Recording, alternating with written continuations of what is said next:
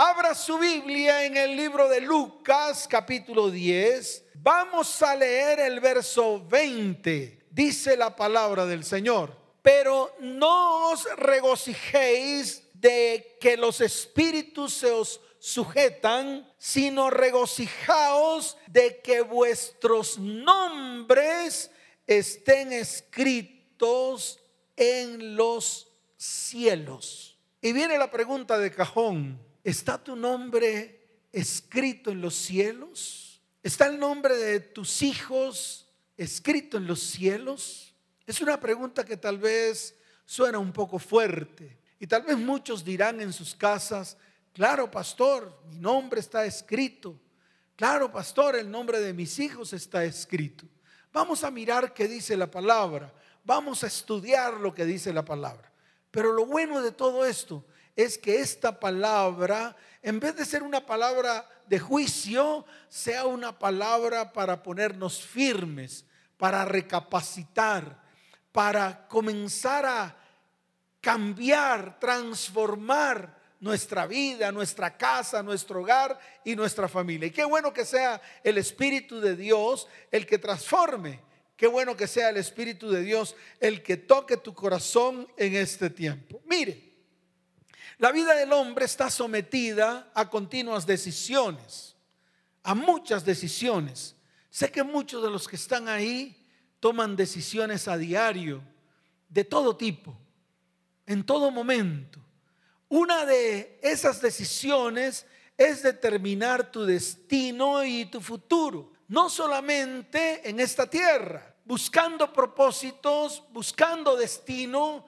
Tal vez algunos están buscando fortuna, tal vez otros están buscando felicidad, tal vez otros están buscando alegría, Tal vez otros están, están buscando que sus familias estén bien. Tal vez otros están buscando que sus hijos estén bien, que su cónyuge estén bien. Tal vez buscamos eso. Y está bien, esos son propósitos que nosotros nos colocamos mientras estamos en esta tierra. Pero también tenemos que tomar continuas decisiones acerca de cómo va a ser nuestra vida futura. No aquí en la tierra nuestra vida futura, cuando ya no estemos aquí en esta tierra. ¿Cómo va a ser nuestra vida en esa vida que se llama o que el Señor la denominó vida eterna? Jesús prometió no solamente un presente, sino también un futuro. Un presente donde tenemos vida y vida abundante y un futuro donde tendremos vida eterna. Pero escuche bien, la decisión no es del Señor,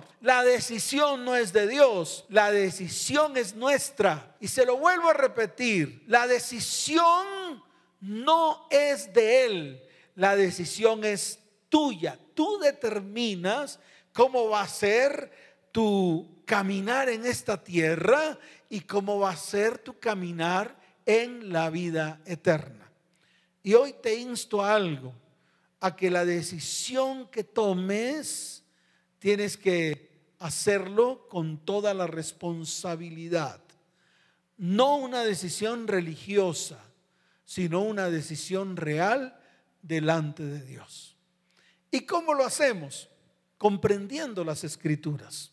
Y te voy a mostrar qué hay en el corazón de Dios. Desde el comienzo Dios ha anhelado un pueblo, un pueblo conformado por familias formadas a su imagen y semejanza. Y tanto el Antiguo Testamento con el pueblo de Israel como en el Nuevo Testamento con nosotros los gentiles, siempre habló de lo mismo, de que seamos transformados de un pueblo común y corriente en un pueblo santo y apartado para Él. Él vino a transformar a un pueblo común y corriente en un pueblo santo, un pueblo único, un pueblo de su exclusiva posesión, un pueblo de su heredad, un pueblo especial más que todos los pueblos de la tierra. Entonces ahí comienza todo. Ahí es donde tú tienes que mirar con lupa lo que dice la palabra. Él no quiere individuos, Él quiere pueblo. Él quiere familias. ¿Y qué está haciendo el enemigo en este tiempo? Destruyendo las familias. El objetivo del enemigo en este tiempo es destruir vidas, hogares, familias y descendencias. Por eso a nosotros nos toca ponernos firmes, estar firmes delante de Dios. Ahora, el pueblo que Dios está escogiendo, Él le tiene un nombre.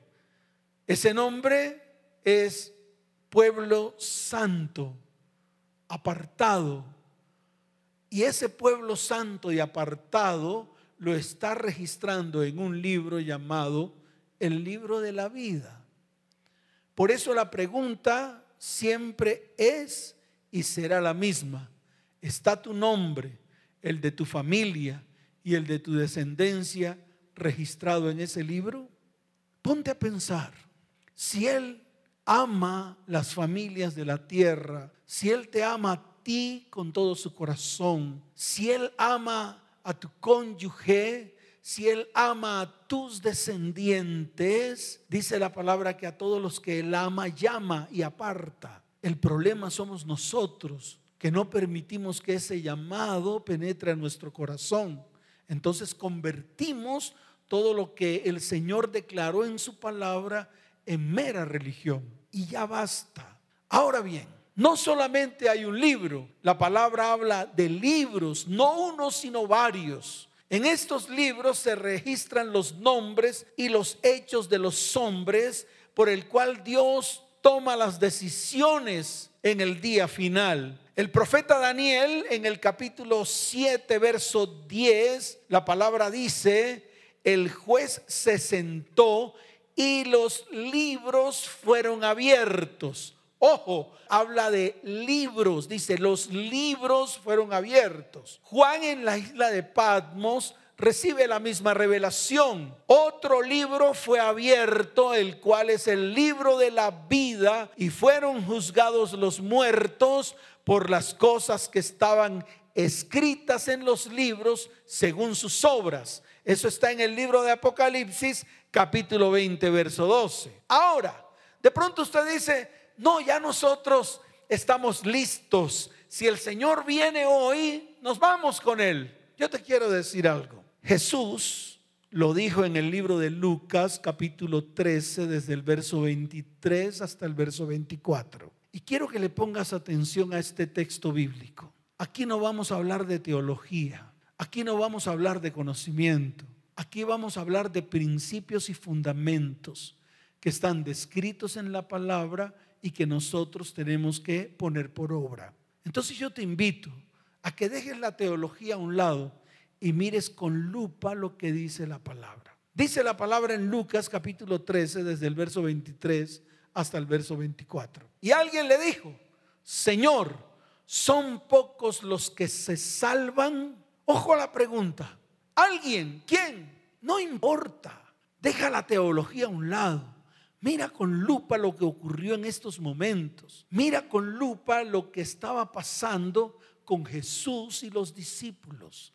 Dice la palabra, y alguien le dijo, Señor, ¿son pocos los que se salvan? Y el Señor le respondió, esforzaos a entrar por la puerta angosta, porque os digo que muchos procurarán entrar y no podrán. Si nos vamos un poco más adelante en el verso 28, la palabra dice, allí será el llanto y el crujir de dientes cuando veáis a Abraham, a Isaac y a Jacob y a todos los profetas en el reino de Dios y vosotros estéis excluidos.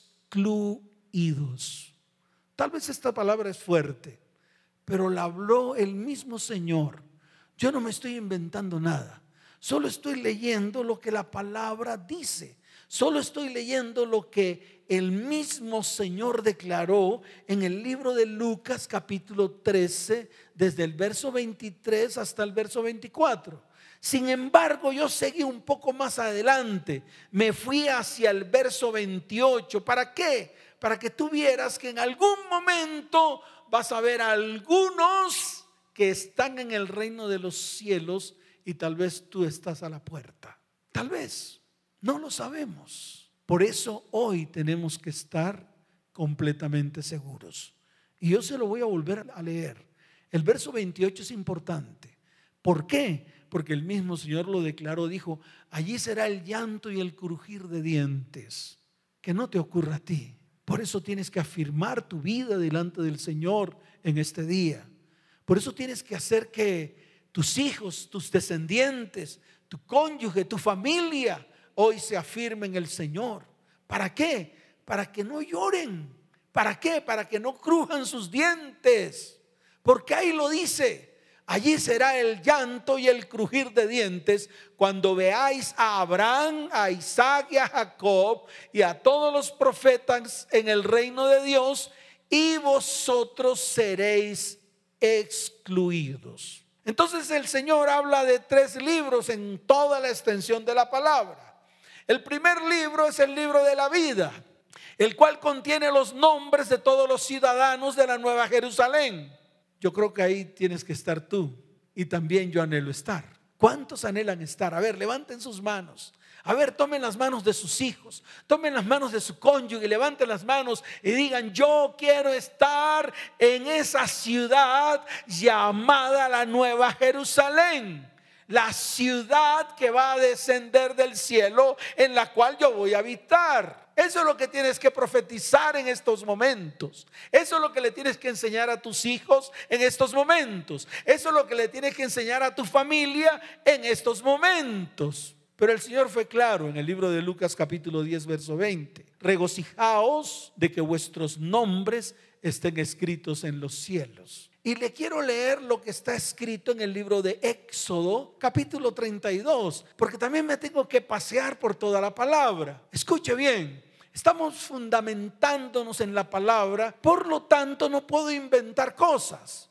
Yo no puedo inventar cosas.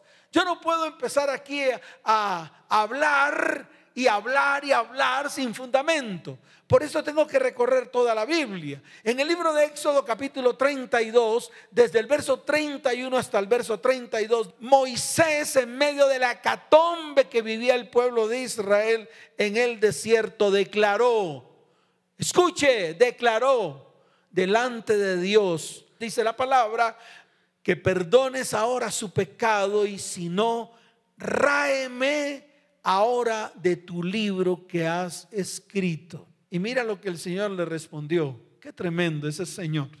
Qué tremendo es nuestro Dios.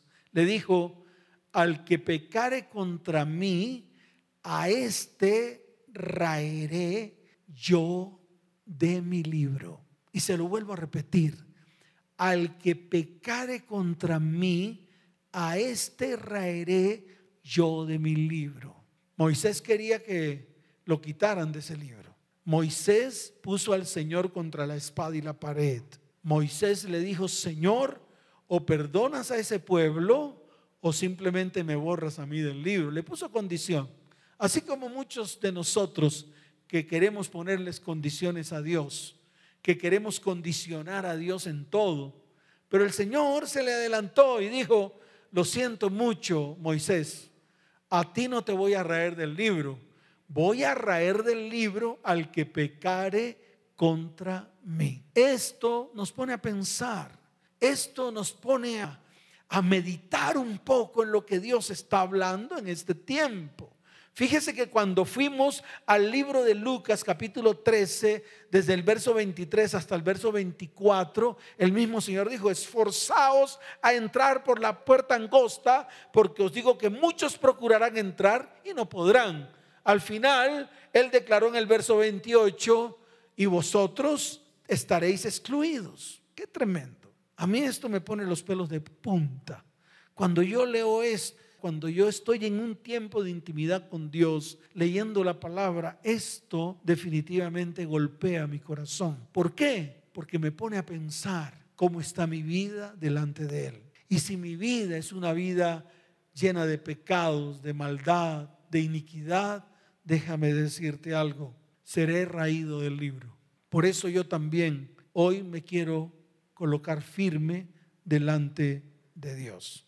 Mire lo que dice Apocalipsis capítulo 17, verso 8. Fíjese que pasé del Antiguo Testamento al libro de la profecía. ¿Y quién declaró la profecía? El mismo Señor se la declaró a Juan en la isla de Patmos y le dijo a Juan, Juan, escribe un libro donde voy a registrar todo lo que va a ocurrir de aquí en adelante. Escuche, todo lo que va a ocurrir de aquí en adelante. Apocalipsis no va a ser, Apocalipsis está siendo, está ocurriendo. Por eso el libro de Apocalipsis capítulo 17, verso 8, la palabra dice, la bestia que has visto era y no es, y está para subir del abismo e ir a perdición. Y los moradores de la tierra, ojo con esto, aquellos cuyos nombres no están escritos desde la fundación del mundo en el libro de la vida, se asombrarán viendo la bestia que era y no es y será. ¡Wow! ¡Qué tremendo! En el libro de Daniel capítulo 12, verso primero, la palabra dice, pero en aquel tiempo serán libertados todos los que se hallen escritos en el libro.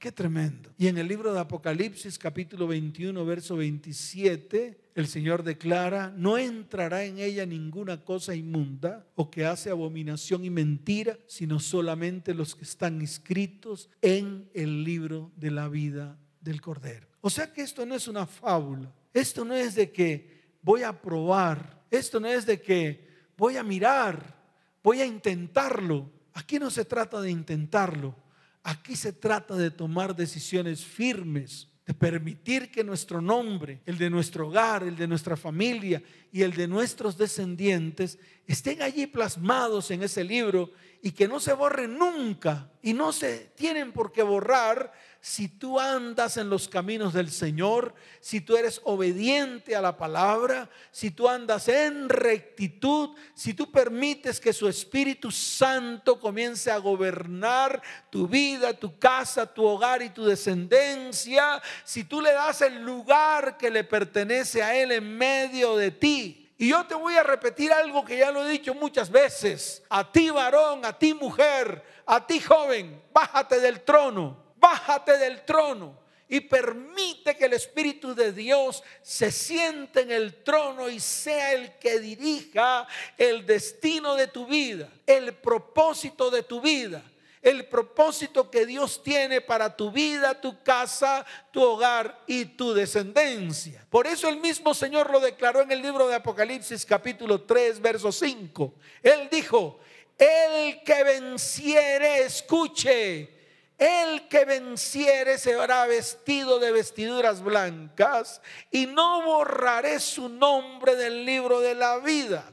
Pero mire hasta dónde se extiende esta palabra. Dice, y confesaré su nombre delante de mi Padre y delante de sus ángeles. ¡Wow! ¡Qué tremenda palabra! Pero dice muy claro, el que venciere nos toca correr la carrera de la salvación. Nos toca caminar por ese camino pedregoso y llegar hasta una puerta estrecha. Si tú estás lleno de cantidad de harapos, no vas a caber por esa puerta. Si estás lleno de cantidad de conocimientos, no vas a entrar por esa puerta. Si estás lleno de altivez, orgullo y vanagloria, no vas a caber por esa puerta. Y te lo digo con toda certeza. Si estás lleno de ti mismo, no vas a caber por esa puerta. Si estás lleno de iras, contiendas, peleas, no vas a caber por esa puerta. Si estás lleno de adulterio, fornicación, no vas a caber por esa puerta. Va a ser una puerta muy estrecha. Y lo que hay en ti es mucho más grande que esa puerta. Por lo tanto, si intentas pasar la puerta, no lo vas a poder hacer. Entonces aquí está en estas citas bíblicas como la misma palabra habla de ese libro llamado el libro de la vida. Ahora, hay un libro llamado el libro de las memorias. Escrito está delante de Dios en el cual se registran las memorias de Dios. En el libro de Malaquías, capítulo 3, Malaquías el último libro del Antiguo Testamento, en el capítulo 3 desde el verso 16 hasta el verso 17, la palabra es clara cuando dice, entonces los que temían a Jehová, escuche, hablaron cada uno a su compañero Y dice la palabra, y Jehová escuchó y oyó. Jehová escuchó y oyó. Y dice además, y fue escrito libro de memoria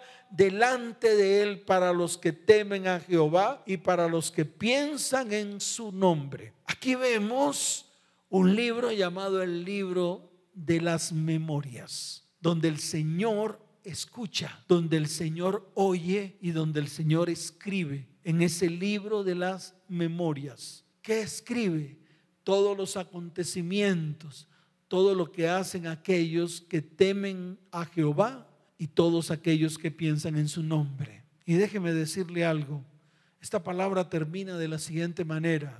Dice, y serán para mí especial tesoro, ha dicho Jehová de los ejércitos, en el día en que yo actúe. Y mire cómo finaliza la palabra. Y los perdonaré como el hombre que perdona a su hijo que le sirve. Y concluye diciendo, entonces os volveréis y discerniréis la diferencia entre el justo y el malo, entre el que le sirve a Dios y el que no les sirve. Qué tremendo. Es una promesa para ti, pero también es una promesa para mí. Y todo esto está escrito en el libro de las memorias. Ahora, si escudriñamos más las escrituras, en el libro de los Salmos, capítulo 56, verso 8, la palabra dice, mis huidas tú has contado, pon mis lágrimas en tu redoma, ¿no están ellas en tu libro? Escucha, hasta en los momentos de aflicción, hasta en los momentos de angustia, hasta en los momentos de lloro y llanto, hasta en los momentos de alegría y gozo, Dios escribe en su libro todas las memorias, todos los acontecimientos que han ocurrido en medio de tu vida, tu hogar, tu familia y tu descendencia. Yo te quiero decir algo y te lo digo con todo el corazón. Dios no se ha olvidado de nosotros. Y te lo vuelvo a repetir. Dios no se ha olvidado de nosotros. Él está atento a su pueblo. Él está atento. Él tiene sus ojos puestos en nosotros. Por eso hoy es un día de regocijo. Hoy es un día especial en el cual Dios quiere que tú te pares firme. Dios quiere que tú comiences a caminar en medio de sus principios y fundamentos. Y lo más importante, Dios anhela que tú los pongas por obra. Mire lo que dice el libro de los Salmos, capítulo 139, verso 16. Yo quiero que vayas allá. Yo quiero que tú tomes la palabra y también se la muestres a tus hijos. Muéstrasela a tu cónyuge. Muéstrale la palabra a los familiares que están cerca a ti. Muéstrala. Muéstrala, abre tu Biblia. Y le vas a enseñar a tus hijos. Y le vas a enseñar a tu cónyuge y le vas a enseñar a tu descendencia, le vas a enseñar a tu familia. Mire lo que dice la palabra. Libro de los Salmos capítulo 139, verso 16. Dice la palabra, mi embrión vieron tus ojos y en tu libro estaban escritas todas aquellas cosas que fueron luego formadas sin faltar ninguna de ellas. Mira a tus hijos, mira a tu cónyuge y dile desde el momento mismo en que fuiste engendrado o a tu cónyuge en el momento mismo en que fuiste engendrada o engendrado, Dios te vio con sus ojos. Dios te miró. Dios comenzó a formar todas aquellas cosas y comenzó a escribir en su libro acerca de ti. Y déjame decirte algo lo que escribió aún está plasmado en ese libro llamado el libro de las memorias. Y te voy a decir algo más. Él no se ha olvidado de nosotros. Él no se ha olvidado de todo lo que te ocurrió a ti. Él no se ha olvidado de todas las cosas que te han ocurrido. Él no se ha olvidado. Por eso envió a su Hijo Jesucristo para traer sanidad, para traer bendición, para romper cadenas, para romper todo aquello que te tiene atado a todas las cosas que te ocurrieron en el momento mismo en que fuiste concebido. ¿Por qué? Porque Él no se ha olvidado él ya creó el mecanismo de salvación, de sanidad y de bendición para tu vida, para tu casa, para tu hogar y para tu descendencia. ¿Cuántos dicen amén? ¿Cuántos dicen amén? Y por último hay un registro de todas nuestras acciones. Y es ahí donde me voy a detener un poco. ¿Sabes por qué? Porque tal vez esto suena a acusación. Mas yo te digo algo, no es acusación esto más bien es para que tomemos decisiones, para reconocer delante de Él lo que hemos hecho mal. En el libro de Eclesiastés, capítulo 12, desde el verso 13 hasta el verso 14, la palabra dice, escuche, el fin de todo el discurso oído es este, teme a Dios y guarda sus mandamientos. A lo mejor el temor de Dios no ha estado en tu vida. A lo mejor los mandamientos de Dios han sido para ti un juguete. Pero hoy toma la decisión, número uno, de colocar el temor de Dios en medio de ti.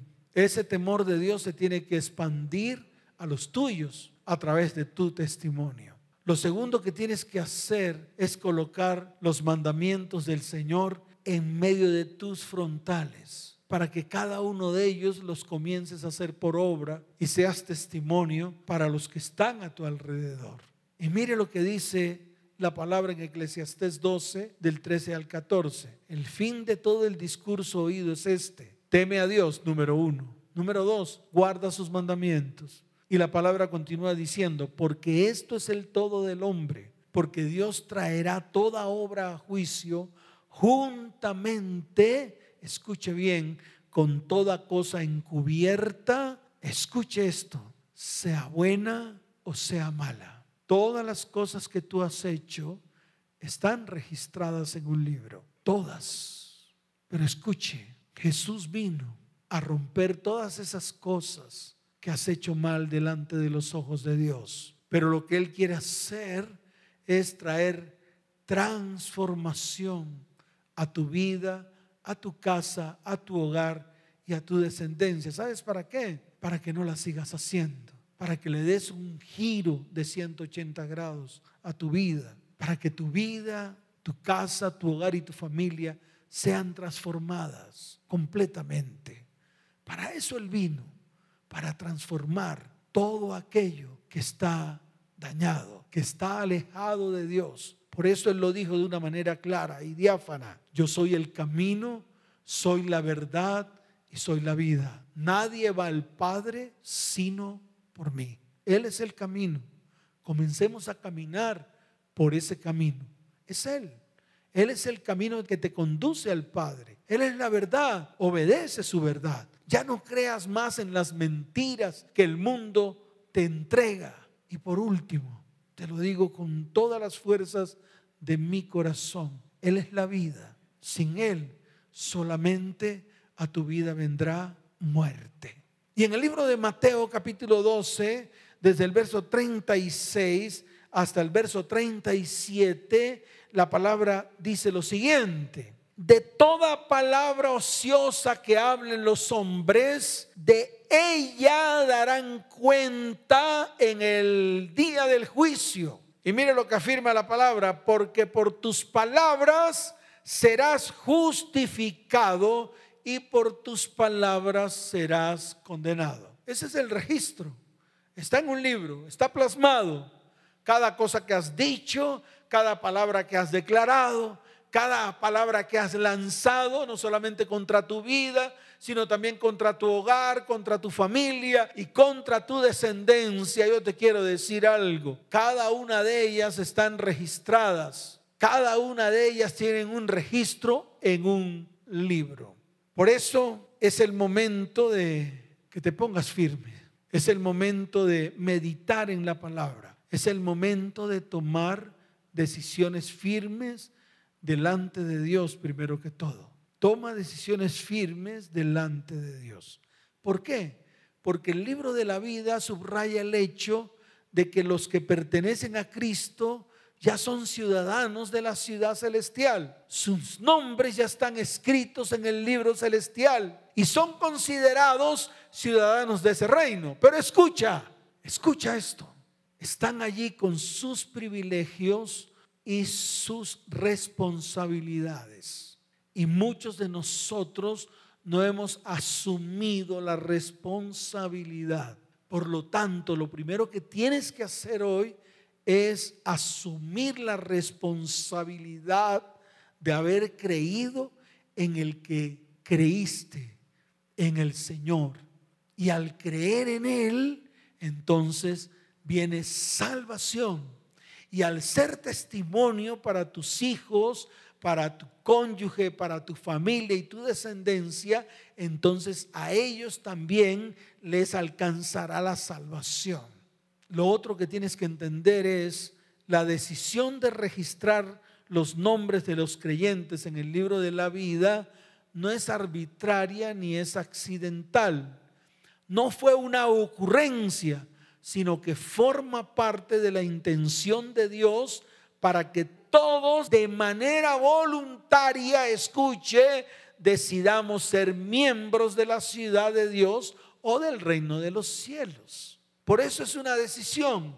Dios a ti no te hizo como robot. Dios te dio a ti el libre albedrío para que tú tomes decisiones. Por eso vuelvo y te repito para que lo entiendas. Esto forma parte de la intención de Dios para que todos de manera voluntaria decidamos ser miembros de la ciudad de Dios o del reino de los cielos. Esto me hace acordar a Nicodemo cuando descendió de noche. Él además del poder que tenía en el aspecto religioso, también quería ese poder que tenía el Señor. Y fue de noche solamente a preguntarle al Señor que cómo obtenía este poder. El Señor simplemente le dijo, para que tengas lo que yo tengo, es necesario que nazcas de nuevo. Entonces te repito, tu decisión tiene que estar ligada a un nuevo nacimiento tu decisión tiene que estar ligada a que tú tomes, escuche bien,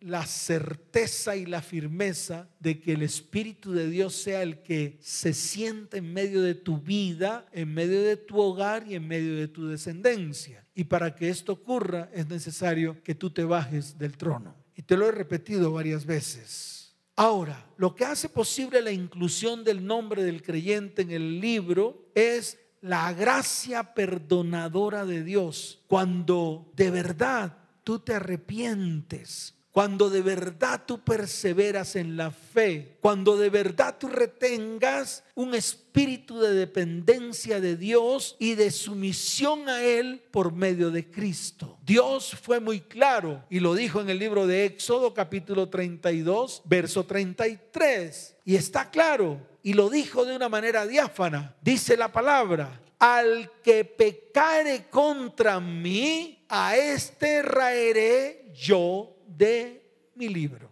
Y termino con lo que está escrito en el libro de Apocalipsis capítulo 22, desde el verso 18 hasta el verso 19. Tal vez es un libro que nos da pánico abrirlo, pero yo te quiero decir algo. El libro de Apocalipsis no es más que el mismo espíritu de la profecía hablándote en este tiempo. Y el espíritu de la profecía se llama Jesucristo. La palabra en el libro de Apocalipsis capítulo 22, desde el verso 18 hasta el verso 19 dice lo siguiente. Yo testifico a todo aquel que oye las palabras de la profecía de este libro. Si alguno añadiere a estas cosas, Dios traerá sobre él las plagas que están escritas en este libro. ¡Wow! ¡Qué tremendo! Y si alguno quitare de las palabras del libro de esta profecía, Dios quitará su parte del libro de la vida y de la santa ciudad y de las cosas que están escritas en este libro. Entonces este no es un libro más, ese es un libro que mandó a escribir el Señor. Se lo mandó a escribir a Juan, se le reveló a Juan en la isla de Patmos. Pero hoy, escucha bien, quiere declarártelo a ti para que entiendas de una vez por todas que es necesario tomar decisiones en cuanto a lo que nuestra salvación se refiere y en cuanto a la salvación de nuestros hijos y en cuanto a la salvación de nuestra descendencia y en cuanto a la salvación de nuestra familia. Toma la decisión. Es el tiempo. Quiero que nos coloquemos en pie, todos. Y qué bueno que te pares firme. Qué bueno que hoy tomes decisiones. Qué bueno que esto que has escuchado haga que tu vida a partir de hoy sea una vida transformada por medio del el Espíritu Santo y por medio de su palabra. Mire, yo quiero que cerremos nuestros ojos, abraces a tus hijos, abraces tu familia. Ese es un tiempo especial para estar en familia. Es un tiempo especial para tomar decisiones. Es un tiempo especial en el cual Dios quiere revelarse a tu vida, a tu casa, a tu hogar y a tu descendencia. Yo quiero que allí donde estás, cierres tus ojos y levantes tu mano al cielo, porque todo lo que el Señor ha dicho en este tiempo son palabras fieles y verdaderas. El Señor, el Dios de los espíritus de los profetas, hoy está enviando una palabra de verdad y de vida para tu vida. Él quiere mostrar a sus siervos las cosas que están sucediendo en este tiempo y que tenemos que estar preparados. Tenemos que prepararnos para lo que viene, para todo lo que Dios nos ha mandado hacer, para todo lo que el Señor nos ha ordenado y nosotros tenemos que ser obedientes. Él mismo lo dijo, he aquí, vengo pronto. Y además habló de ti, de mí, cuando declaró, bienaventurado el que guarda las palabras que están escritas en este libro. Qué bueno porque hoy el Señor te llama bienaventurado. Hoy el Señor llama a tu casa, a tu hogar y a tu familia bienaventurados. Porque estamos escuchando lo que está escrito en este libro. La palabra bienaventurado significa tres veces bendecido. Levanta tu mano al cielo y decláralo. Y dile, Señor, gracias por hacerme escuchar estas palabras. Gracias porque puedo tomar decisiones firmes delante de ti. Gracias Señor porque podemos humillarnos delante de tu perfecta presencia para adorar y bendecir tu santo nombre. Gracias Señor porque estas palabras las has sellado en medio de nuestras vidas y en medio de nuestro corazón. Gracias Señor porque los tiempos de los tiempos de los tiempos se están acercando. Gracias Padre porque me has librado de una vida de injusticia. Gracias Padre porque me has librado de una vida de inmundicia. Gracias Señor porque a partir de hoy tomo la decisión de pararme firme, de ser justificado delante de ti, de poder practicar la justicia en mi vida, en mi casa, en mi hogar y en mi descendencia. Gracias Señor porque somos apartados, santificados para ti. Gracias Padre porque podemos tomar esas decisiones, decisiones firmes de santificarnos cada día más y más. Y no tiene que ver nada con religiones baratas. Santificarnos significa apartarnos para Dios. Santificarnos significa que somos escogidos por Él. Somos parte de ese pueblo que Él ha escogido. Somos parte de ese remanente. Abre tu boca y profetiza. Profetiza sobre tu familia. Profetiza sobre tus hijos. Profetiza sobre tu hogar. Profetiza sobre tu descendencia y decláralo. Dile, Señor, gracias porque hemos sido apartados para ti. Porque estamos conformando familias sacerdotales, familias que lleven tu nombre en la frente, familias que puedan caminar con testimonio claro delante de ti y delante de los hombres. Padre, hoy nos has llamado bienaventurados. Abre tu boca y di, Señor, nos has llamado bienaventurados porque hoy hemos lavado nuestras ropas, porque hoy Señor, tenemos derecho al árbol de la vida, porque hoy podemos entrar por las puertas de la ciudad santa. Señor, tú dices en tu palabra que los perros estarán fuera, los hechiceros, los fornicarios, los homicidas, los idólatras y todo aquel que ama y hace mentira. Por lo tanto, amado Dios, hoy declaro con mis labios echamos fuera de nuestras vidas la hechicería, la fornicación, el adulterio, los homicidios, la idolatría, la mentira, la desechamos en el nombre de Jesús. Padre, gracias por enviar el ángel de Jehová a nuestra casa, a nuestro hogar, a nuestra familia y a nuestra descendencia. Gracias Padre porque tú Señor nos estás confirmando como pueblo santo tuyo. Señor, gracias por hacernos oír. Gracias porque podemos abrir nuestros ojos espirituales. Gracias Padre porque hoy tomamos la decisión de esa agua de vida que tú nos has entregado gratuitamente. Señor, Gracias por bendecir nuestra vida. Gracias por bendecir nuestro hogar. Gracias por bendecir nuestra familia. Gracias Señor por afirmarnos en ti. Gracias Padre porque en ti, amado Dios, haremos maravillas y mostraremos tu santo nombre delante de todos. Señor, te doy gracias. Bendice nuestro hogar, bendice nuestros hijos, bendice nuestra descendencia. Arranca toda raíz de maldición, arranca toda raíz de rechazo, arranca toda raíz que se ha metido en medio de nosotros y que quiere derribarnos en el nombre de Jesús, porque hoy es día de libertad, hoy es día de bendición, hoy es el día que tú has preparado para bendecir nuestras vidas, nuestro hogar y para llamarnos pueblo tuyo, porque somos de tu exclusiva posesión, pueblo santo, pueblo tuyo, Señor. Te damos toda la gloria, te damos toda la honra en el nombre de Jesús. Amén. Y amén. Dale fuerte ese aplauso al Señor. Fuerte ese aplauso al Señor.